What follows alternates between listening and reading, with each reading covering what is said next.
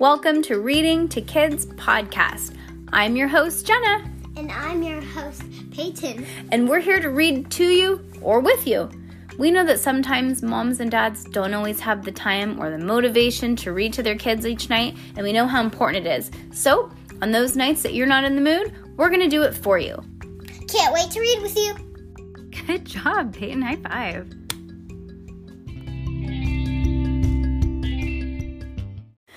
Reading to Kids podcast. You have to stop this secret series by book number 1894, I mean 5. five. Book number five, chapter 26 Eye in the Sky. Page 232. Okay, let me see how long this chapter is. Okay, hold on. Sorry, you guys. I'm trying to. One, two. Come on, come on. Okay, this is. Okay. We're at 13 pages. I think we can do it. I think we can actually do two more chapters this morning. It was like walking from day into night without ever going outside. In contrast to the surreal quiet of the official des- uh, artificial desert, the current surroundings were a noisy blur of ringing bells, spinning wheels, and flashing lights, and gleaming gold statues of Egyptian gods. This was the Cairo, the Cairo Hotel Casino. Oh, this place is ridiculous," said Yo-Yoji. "It's pretty big," um, conquered, concurred Max Ernest. Yeah, and its carbon footprint is even bigger, said Cass. Can you imagine how much energy this is used in one room? It's disgusting. Uh, ever heard of fun? asked Yo-Yoji. Cass, uh, Cass's eyes narrowed. It's possible to have fun without, without wasting energy. Max Ernest couldn't help himself. Well, technically, it's not possible to do anything without using energy, and I'm certain, I- I'm sure a certain amount is always. Max Ernest! Ah! Cat groaned Cass. Which way out? Yeah, let's motor. Let's motor, said Yo-Yoji. Where's the bathroom? Does anyone else have to take a leak? They glanced around the casino. They glanced around. The casino seemed to go on forever in every direction. There were no visible exits or even any visible walls. Instead, wherever they looked, there was another way to gamble. Money signs, win a pyramid of gold, win, win, win, Valley of the Jacks, Valley of the King Blackjack, Caro Bingo, Treasure of the Pharaoh's Tomb, No Limit Poker, King Tut Keno, Ramses Roulette. We have to get home, said Cass, growling anxiously. So far, she reflected, their mission had been worse. The worst fail ever. Not only had they failed to find the mummy's finger, they'd been trapped inside the crate overnight and shipped from home. They were suspected of stealing a mummy and now the mummy's finger. And now they almost certainly weren't even able to graduate and the very they very well might wind up in jail. I mean, Could they get in jail? I don't know. I honestly that's like a that's a gray area. If anybody doesn't know what gray area means, that means like there's too many things, too many variables to say yes or no. So, I don't know. Meanwhile, Lord Pharaoh, wherever he was, had nabbed the finger and was well on his way to resurrecting the mummy and learning the secret. Only thing standing in his way, the Cass that fact had that Cass had the ring of Thoth. She felt around her neck for the ring. It was still there, but at this rate she would lose it soon enough. The thought of Pietro's face when he learned that Dr. L had betrayed him again, her heart sank. How much more disappointment would he would he be when he learned that Cass and his precious secret Cass, his precious secret keeper, had lost the secret forever to the midnight sun? Why don't we try that? That way, said Yo-Yoji, picking the direction up at random. The others followed. Almost as miserable as Cass, Max Ernest looked down as they started walking. Beneath their feet was a seemingly endless blue gold carpet pattern of scarabs and ankhs and other Egyptian symbols and hieroglyphs. Max Ernest tried to make sense of what he was looking at, but it was so unclear to him whoever had designed the carpet, he hadn't known what symbol meant what. They're oxymorons, he muttered. Who are? said Yo-Yoji. Nobody. The things on the floor, they all contradict each other. Shush, said Cass. Let's not try to contra- attract any attention. She pointed to the sign. No unaccompanied minors. Yo-Yoji laughed. Cheer up. This place is so loud you have to run screaming naked to, attra- to attract attention. Nah, that wouldn't even do it. See? He rolled up, he nodded to a long green craps table where the man was rolling dice on while onlookers screamed with excitement as a nearly naked waitress served drinks. Above the table blinked the lucky mummy craps. Throw your bones. Actually, all you really have to do to get attention is cheat, said Max Ernest. See that glass ball? He pointed to the small upside down dome of glass to the ceiling. People look through it to watch for cheaters and criminals and stuff. It's called Eye in the Sky, which is pretty funny because one of the symbols in the carpet of the hour of the eye of Horus, the Horus is the eye, the god of the sky. So it's like two sky eyes staring at each other. How about that? Yo-Yoji looked at him like he was crazy. How do you know? About Horus? No, the thing about the ceiling. I read about it. A lot of magicians and comedians work in casinos, so I know a lot about them, said Max Ernest. Nice to know that there's no clocks or windows. Oh, notice how there's no clocks or windows? I know it's I know it's so weird, said Cass. You can't even tell what time it is. Max Ernest nodded. That's on purpose so you keep gambling forever. Think about it. It's morning, right? All these people probably have been gambling all night. So if I put a quarter into this thing, I won't be able to stop until I spend all my money? asked Yo-Yoji, approaching the nearest slot machine. It was decorated with an image of gold coins and a pair of hissing cobras. The words, brave the curse, play to win the Pharaoh's gold flashed on and off. That's an idea. Okay, let's see, said Yo-Yoji. You can't. It's against the law, said Max Ernest, alarmed. I'll bet young kids younger than me do this all the time, scoffed Yo-Yoji. Uh huh, and they probably have people watching for that reason. Max Ernest is right, said Cass. It's not a good time. Too late. Yo-Yoji had dropped a quarter into the slot machines. Come on, have a little, have a, let's live a little, he said, pulling the lever. As soon as the wheels of the slot machine started to spin, a man in a dark suit with a walkie talkie on his hip walked up to them.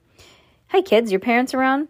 Uh, just outside, said Yo-Yoji. Well, I suggest that you go join them if you're looking for games. Try the Adventure Zone. Oh, that sounds great, said Cass, with an I told you so glare at Yo-Yoji. But first, I know this is going to sound weird, but how do we get out? Just follow the Nile. The security man pointed across the casino. What had looked from far away, more like sparkling slot machines, was in fact the continuation of the faux Nile River reflecting above the lights. The river had led them almost magically to the restrooms and into the main lobby of the hotel, where it momentarily vanished underground to reappear outside the hotel's front doors. Once outside, they could see that the Cairo Hotel had been built in the shape of a pyramid. The biggest pyramid in the world, according to the hotel's promotional brochure. Of course, unlike an Egyptian pyramid, the hotel had sides made of glass. Oh, cool. That's pretty cool. The glass was tinted gold and the sun was and when the sun hit the hotel it was like hit as it was hitting the hotel now the building lit up like a volcano. The pyramid sat back from the street behind a vast plaza. It was surrounded by the river nile like castle surrounded by a moat. On either side of the plaza sat two sphinxes about the size of pickup trucks. In the center of the plaza the river ended in a large man made lake that was dotted with lily pads and in the center of the lake was tall obelisk, a tall glass glass obelisk that turned colors every few seconds. For those who, what? Opal. Opalist opal? Opal. Yeah. Opal. Like this Oh, yeah, okay. I'm I'm having a hard time connecting that to something, but okay, okay. Got it. I know Opal and Owen. Okay. Um, the jets of water spouted and danced around to the time to time to the music. Oh, it's like one big huge environmental environmental crime scene, Cass exclaimed. Look at that water. We're all in the middle of the desert. How can these people live with themselves? She nodded to the throngs of tourists walking in and out of the hotel. She seemed to hold each of them responsible for turning the desert ecosystem into a glittering bastion of conspicuous consumption. consumption. A giant gold plated door, oh, giant gold plated doors, each decorated with a giant eye of Horus, flanked the smaller revolving glass doors that led into the hotel and casino. Guarding the doors were half a dozen men in white cotton in white cotton skirts and Egyptian headdresses, their skin covered with chalk so that they were they were so-called living statues and they didn't even blink when the tourists snapped photos or kids taunted them. You think that they would just move if I yelled fire? asked Yoyoji. The question is, would you move? said Cass. Come on, we need to get home. Um, point made, but how? said Max Ernest. What? A- asked Cass impatiently. How are we going to get home? You know, like planes, trains, automobiles? Oh, what that kind of how, said Cass. In her rush to get out of the hotel, she hadn't gotten that far in thinking. We can't exactly expect to find another crate lying around, Max Ernest pointed out. Hey, look who followed us to Las Vegas, Yoyoji discreetly nodded in the street where the three priestesses of Unum they had seen in the Natural History Museum were now standing in their robes and turbans, holding their protest signs. One of them had a drum of some sort. Was hitting it slowly and rhythm- rhythmatically. It sounded ominous.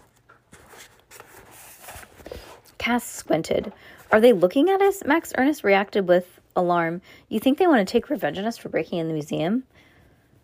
The breaking the museum, the mummy's finger. Maybe they think we have the mummy. Yo Yoji laughed. Now you're really losing it. Seems as if they're going to attack us. They already would have," said Cass. Unless they're waiting until there are less people around," said Max Ernest. To be grammatically correct, they should have said fewer people. But I'm afraid he was a bit nervous. They're going to drag out drag us out into the scorching sun of Nevada desert, perform some kind of an ancient Egyptian curse ritual, and then leave us to die of dehydration while scorpions sting us until we hallucinate about being eaten alive by an army of red ants crawling in and out of our eyeballs. How about that? Sick, man, said Yoyoji, as if he was watching a scene in his head. Maybe the hunger's getting to you. They didn't come here for us, said Cass, looking up at the point between Max Ernest and Yoyoji. Or not only for us. Yoyoji and Max Ernest turned around, following her gaze. High above, two construction workers were unveiling a huge pyramid shaped board decorated with what looked like shimmering gold sequins. Caro Hotel presents Lord Pharaoh, the invisible magician, Vegas's latest latest entertainment sensation in The Gold Dawn, The Mummy Rises, an evening of magic, alchemy, and illusion. Special guest, the Skelton Sisters. Ooh. Lord Pharaoh here. Max Ernest took a step backwards. Lord Pharaoh, an entertainment sensation, Cass said. Yoyoji shook his head. Not, not really keeping low profile tip, is he? LP. The three of them looked up again at the immense sign, larger than a small car. Bless you. Oh, bless you.